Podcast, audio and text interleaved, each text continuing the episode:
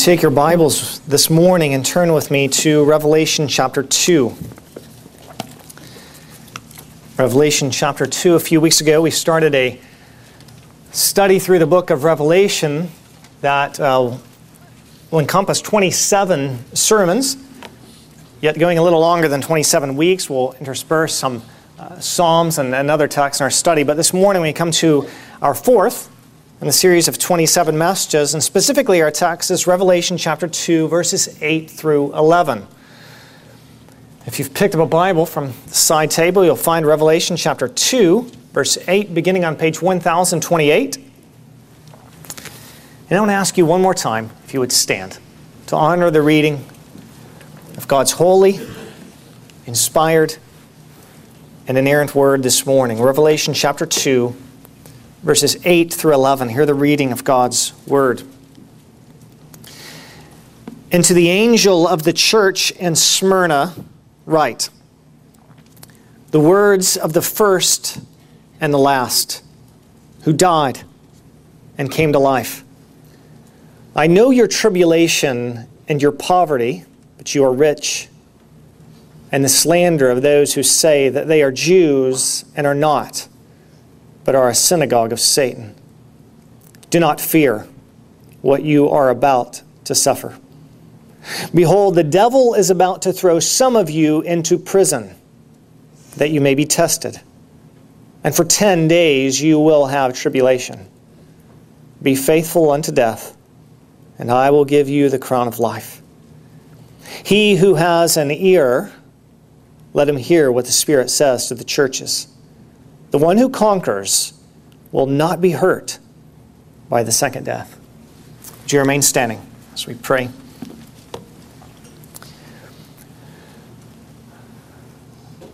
Father, as has been prayed, I, I pray again. I ask for the filling and empowerment of your Holy Spirit.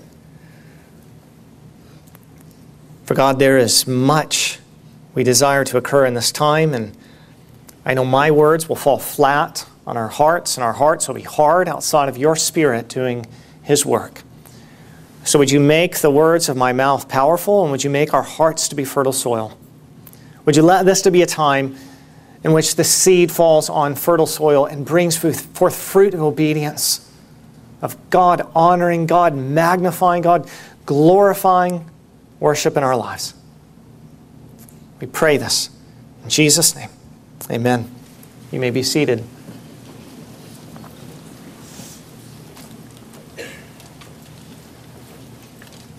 I do not intend to do as you advise. Those words were spoken by an 86 year old man named Polycarp on the final day of his life.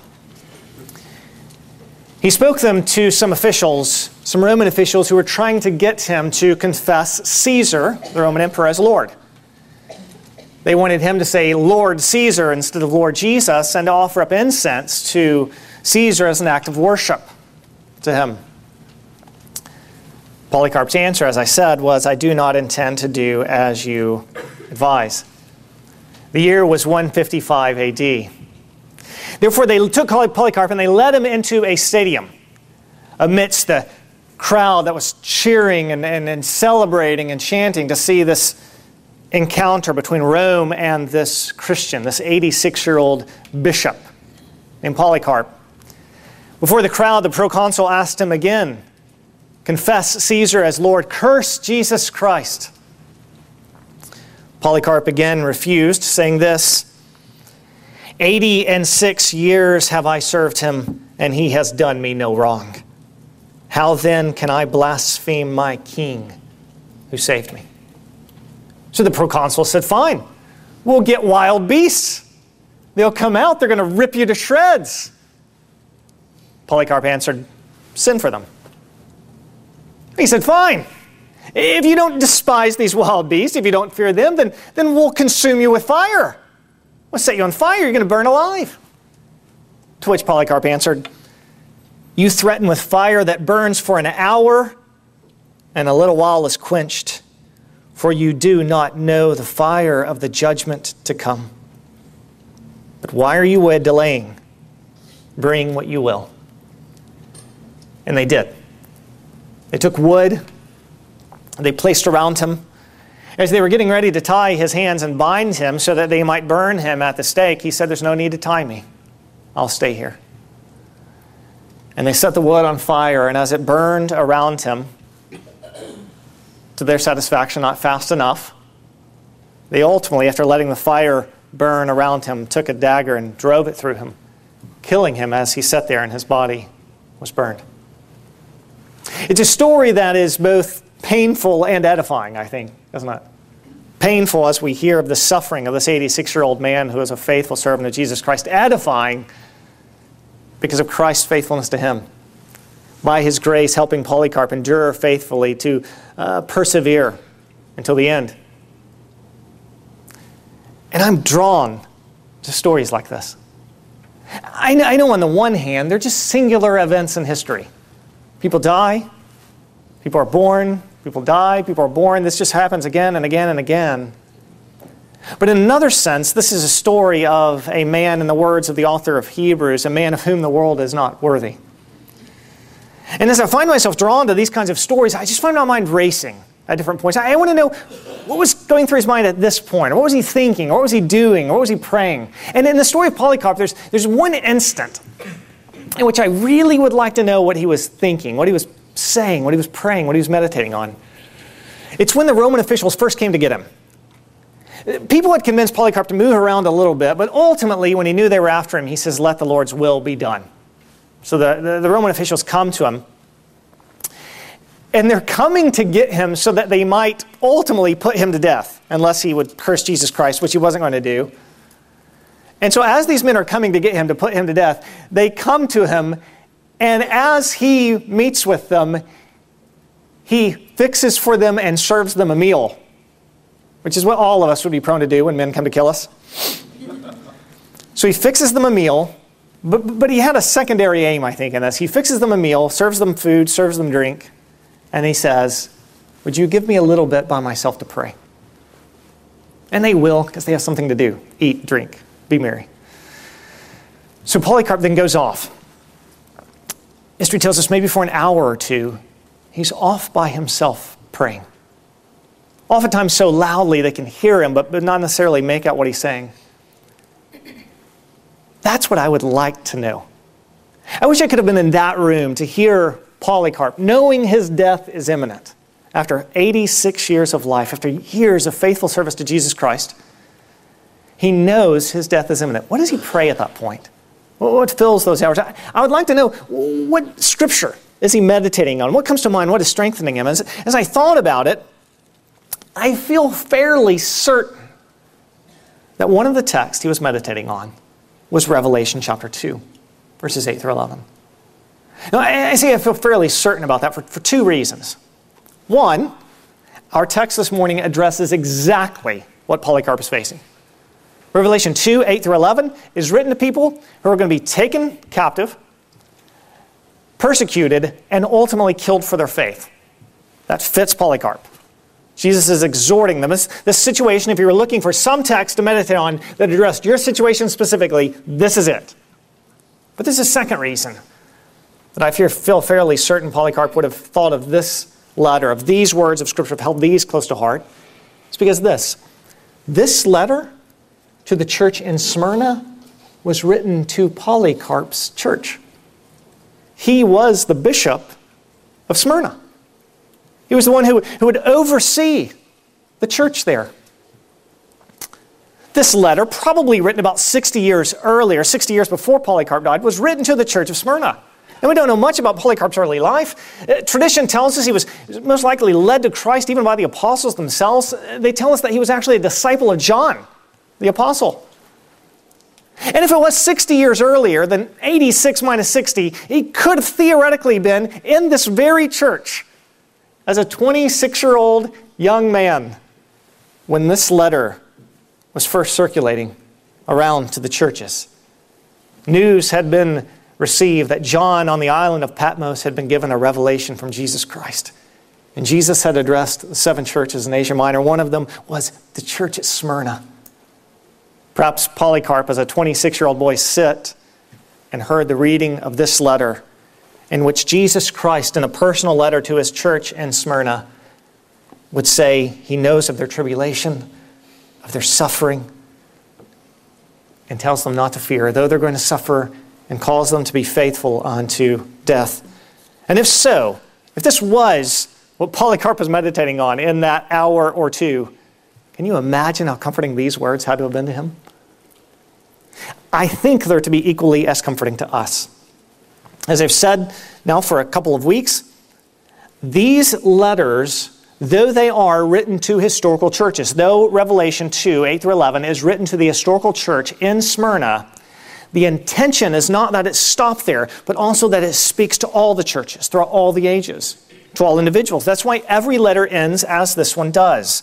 Verse 11 He who has an ear, let him hear what the Spirit says to the churches. That is, take these letters and apply them to ourselves. And so this morning, what I want to do is just uh, the truth that I think would have ministered so uh, powerfully and been such edifying, so edifying and so comforting to the church of Smyrna, later to one of its members, its pastor, Polycarp, I think can be edifying and comforting to us as well. So I just want to make these points. And in an update of technology, this morning, I think what's going to happen is I think as I make a point, I think it's going to appear on the screen. Oh, and there it is. Yes, see? Um, at this rate, next week we'll be broadcasting to troops around the world. No, no, no. I am, uh, I'm kidding. Some, some have asked, uh, just help in taking notes. If as I made a point, it would be on there. So, so here we go. Here we go. We'll see holograms and all that right around the corner.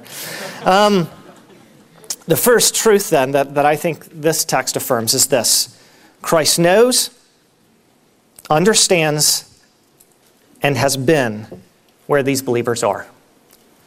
Christ knows, understands, and has been where these believers are. This is also going to expose all my typos. My manuscripts are full of them. The point, I think, is made right at the outset of the letter. And it continues on.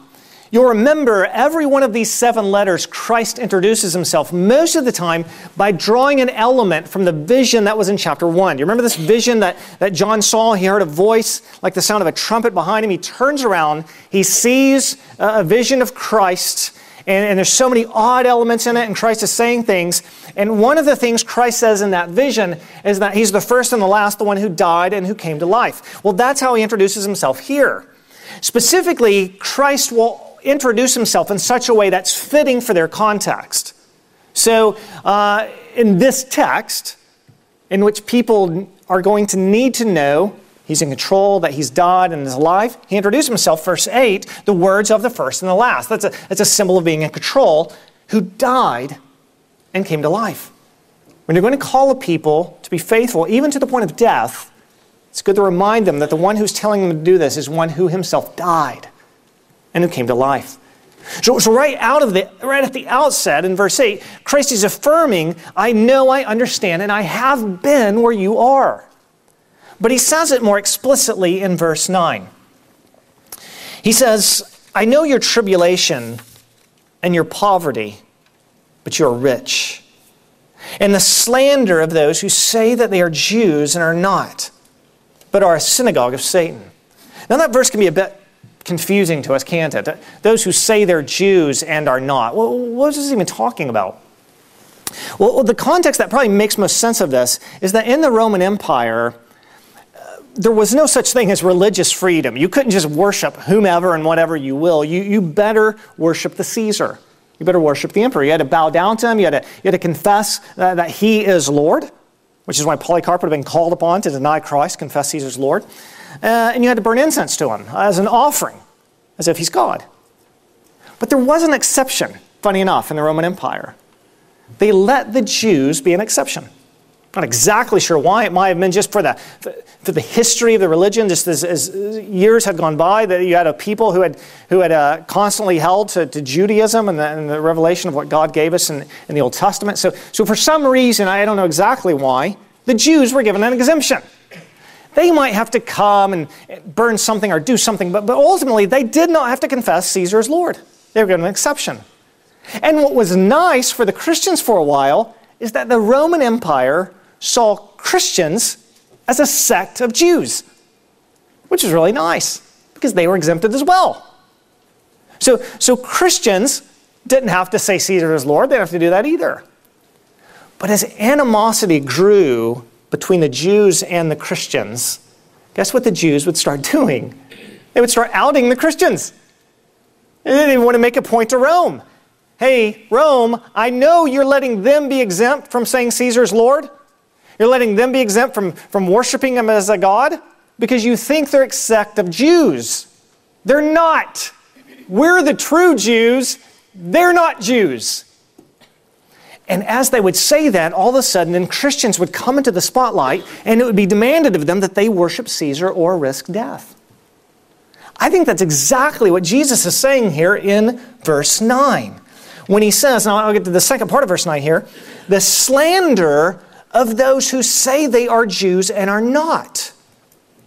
That's to say that when, when the Jews say, we're the true Jews, these Christians aren't Jews, Jesus, ironically, is saying, a true Jew is not one who is a Jew bodily or externally, who can trace his DNA back to Abraham.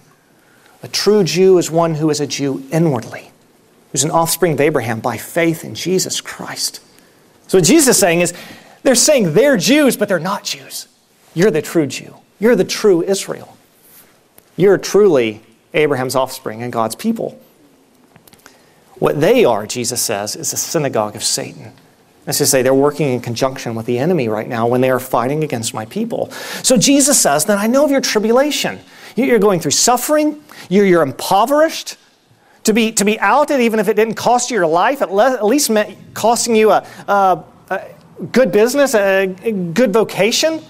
So you have then, by virtue of just being Christians in the Roman Empire, then a people who very well are suffering, who are being outed by the Jews, who are impoverished, who are going through great tribulation, and Jesus says, I know your tribulation.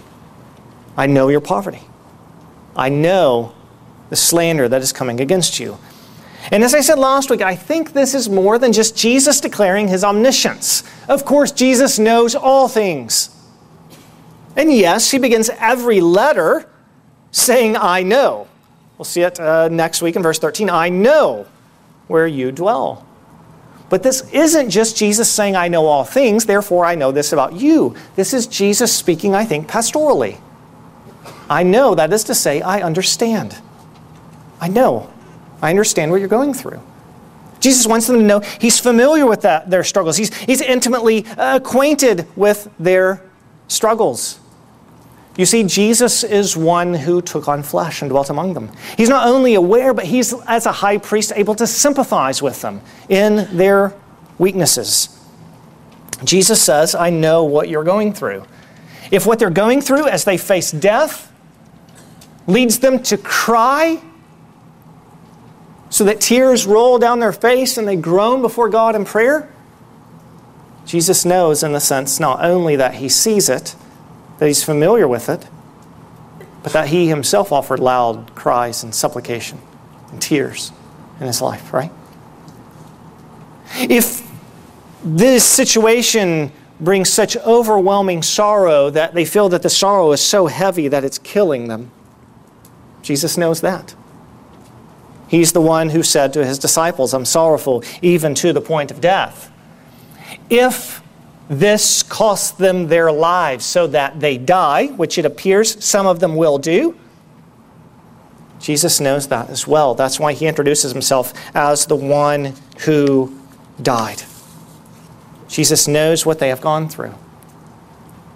And yet, he also knows more than they know. They look around and see their poverty. He says, I also know that you're rich. I see more clearly than you do. Your situation is better. Yes, you may not have goods in this life, but you've stored up for yourself treasure in heaven. And I think this truth then can be equally applied to us. We hit on it a bit last uh, a couple weeks ago, but I want to say it again now. Jesus knows what you're going through. He understands. He's been there. This is one of the emphases of the Bible when it speaks of Christ becoming man, of Christ taking on flesh, is the fact that he can sympathize with us in our weaknesses. He knows what you're going through. He knows your pain. He knows the heartache. He knows what it is costing you to obey Christ in your situation. So, your lot in life, whatever it means to obey Christ, and whatever sacrifices you're undergoing, whatever pain it's causing you, Jesus is not far off from that. He knows. When you cry out to Him, here's what I'm going through. He not only already knows it, but He's familiar with it and understands because He has been where we are. And yet the text doesn't stop there as if Christ is merely a sympathetic figure. We also see, second, Christ purposes suffering for the believer.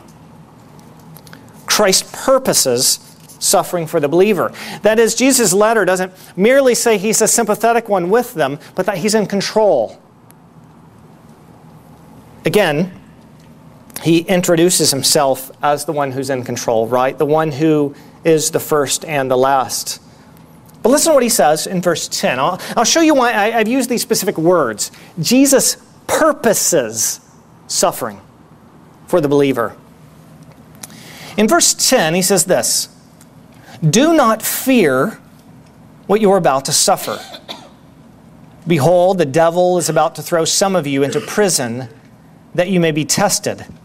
And for 10 days you'll have tribulation. Be faithful unto death, and I will give you the crown of life. Jesus' exhortation verse 10 is do not fear, but he doesn't follow it with what we typically say when we tell people not to fear. Usually, when we tell people not to fear, it's because there's nothing to worry about, right? So, I've used this example in the past. You tell your children not to fear monsters because they're not real. You tell people not to fear minor surgeries because there's not a great risk. Jesus is not here saying, don't fear, you're not going to be hurt. He says, don't fear, and then later talks about them dying. That sounds very fearful, something that we should be afraid of. But Jesus says, do not fear what you're about to suffer. The devil's about to throw some of you into prison, and I'm calling you to be faithful for 10 days. That is, that is to say, probably just a set period of time, a complete for time. Maybe not literally 10 days here, just a set period of time. This may be an allusion to the book of Daniel. Remember back in Daniel, uh, Daniel and the others were, were eating uh, vegetables. The king's uh, people were eating meat that was sacrificed to idols. And, and, and Daniel didn't want to do this. So, Lord, so um, uh, the evil king tests them for 10 days, a period of testing. At the end of 10 days, Daniel's obedience proves to be a good thing, and they're fit. They're as strong as the others, in fact, stronger. Maybe this is an allusion to that, a time of testing, but, but I don't think we should look at this and say this is necessarily literally 10 days, just saying there's going to be a period. The devil's going to throw you into prison. You're going to have tribulation. And ultimately, some of you are going to die. Now, you could take that and say this is Jesus' way of saying Satan is out of control. We could read this text and think, man, we have a formidable enemy, and there is no one who controls him. But I don't think that's what we're supposed to see from this text. In fact, I think we're supposed to read these verses and say, even though Satan is going to bring suffering into their lives, and Jesus gladly credits it, the devil's going to throw you into jail, into prison. I think we're supposed to see in these verses that Jesus is the one purposing this. That Jesus is in control of what's going on. I say that for a couple of reasons. One is that Jesus has already introduced himself, who's in control of all things right? He's the first and the last.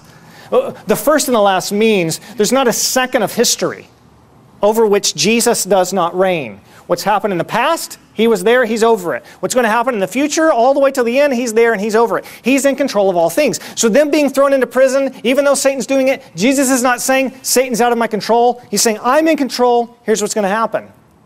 The second reason I think we can say that Jesus is purposing their suffering is because he tells them what Satan's going to do.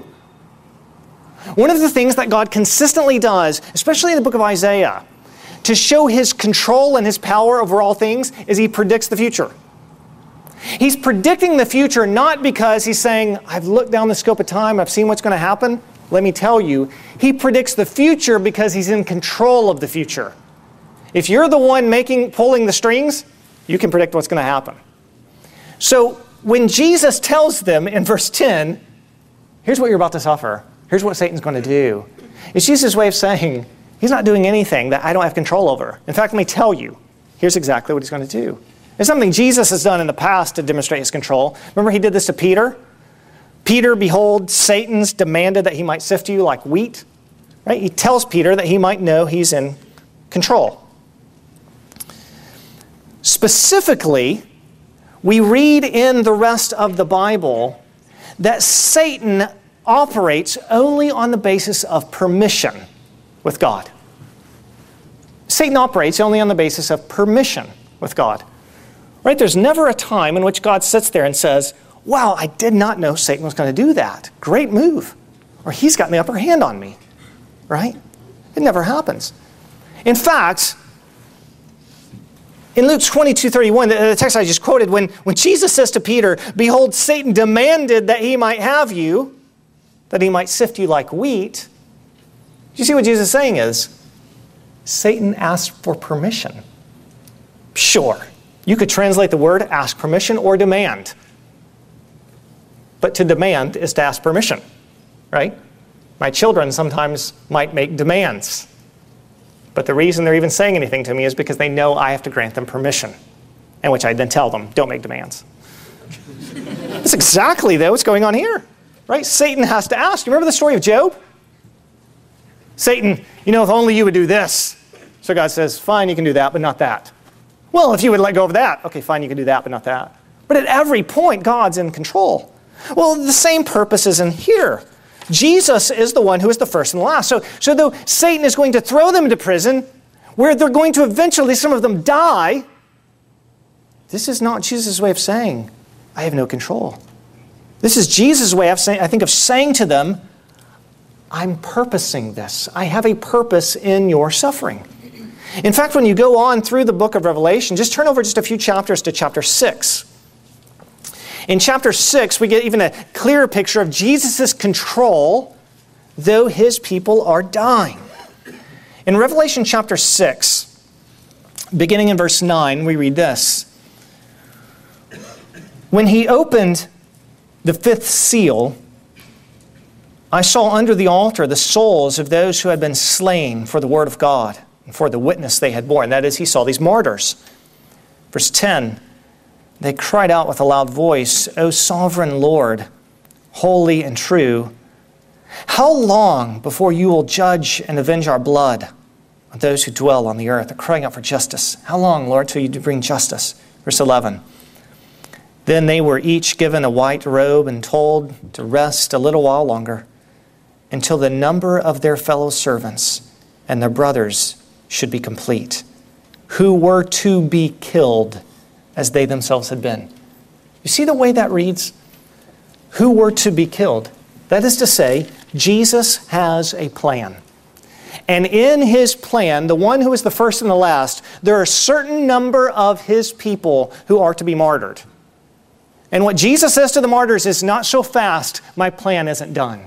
Now, is it proper to say, Well, Satan's out there killing and destroying? Yes. Satan's throwing into prison but it's always on a permission basis. So then, if Jesus is utterly in control, so that nothing happens outside of his control, and yet Satan is bringing suffering in the lives of believers, how do we square this? We square it this way Jesus, who has all control, grants Satan permission to bring suffering even to his own people because Jesus has a purpose for that suffering. You see it with Paul, don't you? Remember the thorn in the flesh? Jesus is in control, yet Paul is a thorn in the flesh. What does Paul say of that thorn in the flesh? It is a messenger from Satan sent to buffet me. Whatever the thorn in the flesh is, we don't know. Paul says it's from Satan and it is tormenting me. And yet, why does Paul say that it was given to him? In order that I might not exalt myself. Satan never works to the end of keeping you humble. Satan's purpose are never to keep you from exalting yourself. So when Paul says, This messenger of Satan, whatever it is in my flesh, the reason I have it is so that I might not exalt myself, but I might remain humble, what he's saying is, Jesus Christ has a purpose for my suffering. I think we conclude the same thing here. Jesus Christ tells them, You don't have to fear what you're about to suffer because I'm in control and I have a purpose for it. The devil's about to throw some of you into prison that you may be tested. It'll last for 10 days. You'll have tribulation. Some of you are going to die. But the one telling you this is the first and the last, the one who died and came to life. Now take those two, the first two images then we've seen, and put them together. Jesus knows and understands and has been through what you're going through. He knows you're suffering. He's not unacquainted with loud cries and tears. He knows it. You cry, you ache, you hurt because of what you're going through as you're trying to obey Christ. He sympathizes with you in your weakness. He knows it. He's your high priest. But at the same time, He's in control of all things. He's not simply the sympathetic figure, though he is that, or sympathetic high priest. He's in control, and he has a purpose for your suffering.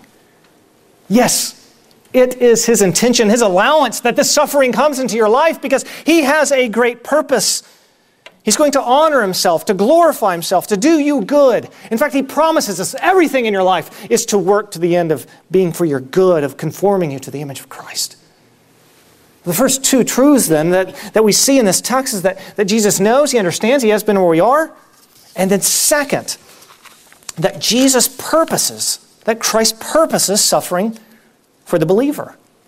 Well, then we might ask, well, if it's his purpose for us, what, what's our responsibility? What do we do? We know he's working good, he has a purpose, he has a plan. Well, what are we to do? He tells us.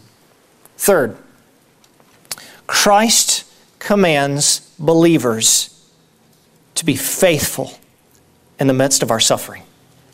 Christ commands believers to be faithful in the midst of our suffering. Jesus does have an expectation for us.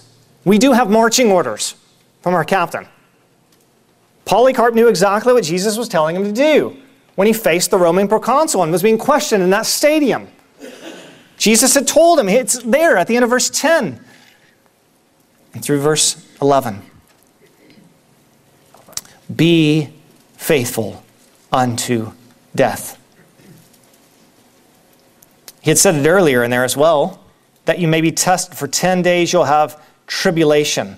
This is going to be a period of tribulation. You're going to go through this. My commandment to you is that you be faithful. The Lord's purpose in allowing suffering in your life is not because He wants to destroy you so that you might be condemned. That's not His purpose. His purpose is that He might demonstrate your faithfulness. Through this time of testing that they were going to face, through the time of testing your face, the, the purpose is that your faithfulness might rise to the top in order that it might abound to the glory of Christ. This is what He's doing. He's doing this for His glory and His strength. Following Jesus may kill you, but that's what he commands. Be faithful, even if it costs your life. Now, this is very counter. I, have noted this a couple of times, but the reason I bring it up again is because it just has become so clear to me just over time. I've not lived very long. In the short time I've lived, it's become clear to me this is a continual tactic of Satan. There is a continual tactic of Satan that says God's will for you is that you have peace and happiness. It's just a tactic that's continually used. And sometimes we say it in a way that's not very destructive, I don't think, but we acknowledge it, don't we? We'll say something like, This was obviously God's will because it was so smooth, right? And I went to take this job, and it obviously must have been God's will because everything just worked out so smoothly. There were no hiccups in the road. I'm not discounting that. That may very well be God's will. But you cannot discern God's will because everything always goes smoothly. In fact, if you read the Bible, you might say, This was obviously God's will because it brought me great heartache. This was God's will because it felt like everybody was opposing me on every side. Jacob I've loved, Esau I've hated. Read about their lives and look which one it looks like he loves. Right? Jacob goes through a lot. Esau shows up and he's got all this riches and blessing. God says, That one suffering, that's the one I love. Right there. Right? And it can be, I think, especially a temptation for us when we're faced with sin that we want. Right? We're not innocent bystanders with sin. We just dive right into it. When we see sin that we want, that we want badly, sometimes because sin is deceiving, we go into self justification mode with it. So that we might say something like, Man, surely, surely God wants me to be happy. Surely God understands how hard my marriage is. Surely God understands how little money I'm making, and surely He wouldn't mind if I cheat on my taxes, right? He, he, he wouldn't mind if I, if he understands I just can't endure this marriage, it's hard. Or a thousand other scenarios, right? When we do this, don't we? He doesn't understand how, how difficult this is, that I just need to feed my lust a little bit here. He doesn't, he, you know, God would want me to, to be able to have things that I can afford. And so I'm, I'm not going to be as generous with my money and give toward the work of his kingdom. Right? There can be all kinds of self justification that says things like, Jesus doesn't want us to have to go through struggle. But here's the reality from Revelation chapter 2, verses 8 through 11.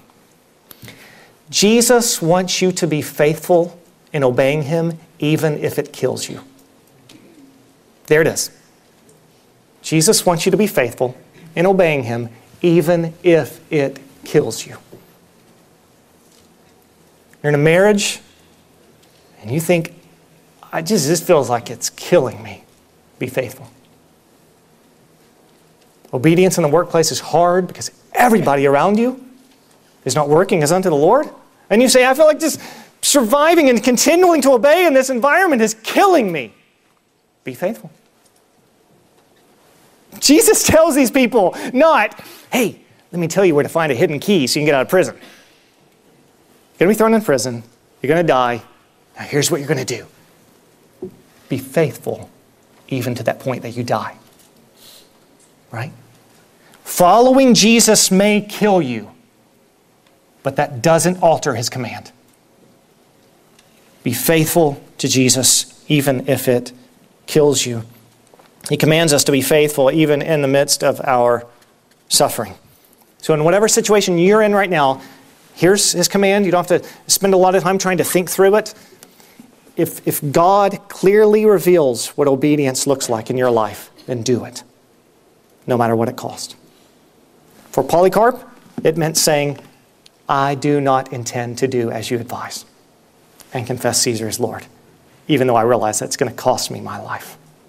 For you, I don't know what it means, but be faithful unto death. But Jesus doesn't stop there. He doesn't merely say, Here's my command, be faithful unto death. He offers us this blessing of promise.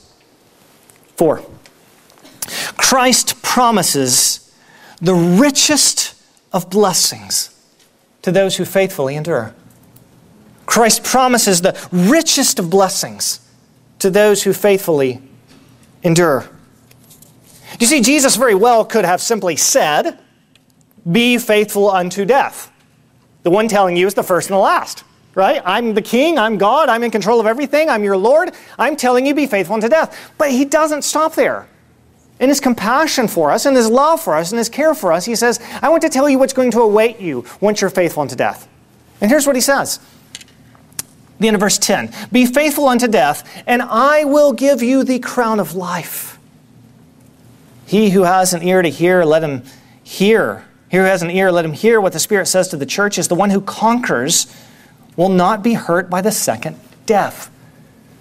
Jesus says, if you're faithful unto death, I want you to know something, the richest blessing awaits you, this crown of life. What is that? Some kind of extra reward? No, I think it's just a metaphor for eternal life. If you're faithful to me, even to the point of death, you are not going to regret it. Jesus says, because you're going to have eternal life. In fact, he says, if you overcome, which in this context, right, in our last letter, meant if you overcome, meaning repent of your lovelessness, return to it, to, to, to, to uh, being loving uh, toward God and your brother. In this context, overcoming means being faithful even in the face of death. Jesus says, if you overcome, you'll not be hurt by the second death. Those who deny Christ will be hurt by the second death and they won't have eternal life. Those who are faithful to Christ will not be hurt by the second death and will have eternal life. Now, if I said that clearly, but let me say it this way. There's a choice here, right? We can use Polycarp as our historical example, but it would have been true of any of these believers in Smyrna at this time, and it's true of you as well. But let's just illustrate it with Polycarp in this situation. You know the setting before the proconsul. He could have been denied, he could have cursed Christ, confessed Caesar as Lord, not being faithful to his Lord, and there would have been immediate blessing for him. He would have been spared immediate death, and he would have been able to keep on living. But there would have been ultimate consequences. For him to deny Christ and say, Jesus is not my Lord, would have been his way of saying, I am wanting to face the second death and not have eternal life. For, for, for anyone uh, professing Christ, now, of course, that was not going to happen with Polycarp. He was, was God's child. But there are a number of people who profess Christ. And it's in circumstances of life that our faithfulness is tested. And then, whatever our professions are, they're just that professions, right? Our lives reveal whether those professions are true and accurate. And so, to the church of Smyrna, anyone at this point professing Christ could have been faced with a dilemma. Don't be faithful to Christ, you'll have immediate blessings, life and not dying immediately, but there will be long term cost hell and eternal life not being yours. And on the other hand, you could be faithful to Christ and there would be immediate loss. To the, those in Smyrna, to be faithful to Christ means they were going to die. Their life was going to be taken from them, but there was rich blessing. They were going to have eternal life, and they would not be hurt by the second death. They did not have to fear hell. And so, this is then where it stands with us. I said in the first week, the book lays out fairly clearly, in a very simplistic way, identify with the enemies of Christ, identify with the beast, and deny the Lord, and you'll be spared the wrath of his enemies, the wrath of the beast. But you'll taste the wrath of the Lamb. Or, identify with the Lamb. Confess him as your Lord. Be faithful to him, and you will be spared the wrath of the Lamb. But in this life, you'll know the wrath of his enemies, of the beast. But the message of Revelation is you do not want to see the wrath of the Lamb. In this text, Jesus tells those in Smyrna, You're going to suffer. You're going to see the wrath of Rome. But if you're faithful until the end, you will not see my wrath, but you'll have eternal life. Can you imagine then how comforting this text must have been to an 86 year old Polycarp in 155 AD? If indeed this was the text he was meditating on as he sat there for those two hours, I don't know, perhaps with tears running down his face, perhaps groaning unto the Lord, he was reminded from the Lord Jesus Christ, Polycarp, I know exactly what you're going through. I know you're suffering. I know your tribulation. I know what's going to face you. He would have been reminded that Christ has a purpose, that he's in control of his suffering. Polycarp, I know what they're going to do. They're going to take you down to the theater. They're going to threaten you with beasts, and when that doesn't work, they're going to burn you alive. When you're not burning fast enough, they're going to stab you with a dagger, kill you. It's okay. I also am the one who died, and I'm the one who was raised. You're okay. Polycarp uh, would have been reminded in this text of what Jesus Christ was telling him to do. Lord, what am I to do? Be faithful unto death. And then finally, Polycarp would have known it's all worth it. The reason he would say, You don't have to tie my hands, I'll stay right here, is because he knew what awaited him as he was faithful unto death would be eternal life and no fear of being hurt by the second death. And so I then want to encourage you be comforted with these same truths. I don't know what situation you're in. I don't know any of us that are in a situation similar to Polycarp, but in that many of us are encountering suffering. And we need to know that Christ knows our suffering, that He's a purpose in our suffering, that His call to you is to be faithful. And when we are struggling to be faithful, we need to hold out to ourselves the promise of eternal life, the promise that is ours because God the Son took on flesh and dwelt among us. He lived a perfect life He died on the cross, paying for our sins. God raised him on the third day. If your faith is in Christ, be faithful and do not fear death and hell. If your faith is not in Christ, this morning you're not a believer, then it means that you're not be persecuted following Jesus Christ because you're not following him. It may seem like a great place in life that you don't want to give up many things. You don't want to go through the sacrifice of what it means to be a Christ follower. But I want to say to you this if you're not a believer, the wrath you will face in the second death, in hell, the lake of fire that will torment forever, is much worse than anything we could dream of in this life. But if you will place your faith in Jesus Christ, turn from your sins and place your faith in Him, you can have eternal life. If you're not a believer this morning, please place your faith in Christ. If you'd like to talk to me or, or somebody else here, we'd love to talk to you about coming to Christ. If you are a believer this morning, we have an opportunity every week to declare we're continuing in faith. We have an opportunity every week to say, This day, by God's grace, I'm faithful in confessing that Jesus Christ is my Lord. And we do that by drinking this cup and by eating this bread. So we're going to take a moment of silence. During that moment of silence, the ushers are going to come forward, the musicians are going to put in, be put in place, and then we're going to all come to the table, distributing the cup, distributing the bread to everyone. And then as we eat the bread together, it is as if we are Polycarp standing in that theater saying, We confess Jesus as our Christ because he died for us. We confess Jesus as our Christ, our Lord, alone, for he shed his blood for us. So let's take a moment of silence as we prepare to come to the table, and then we'll proclaim our faith in Christ together by eating and drinking.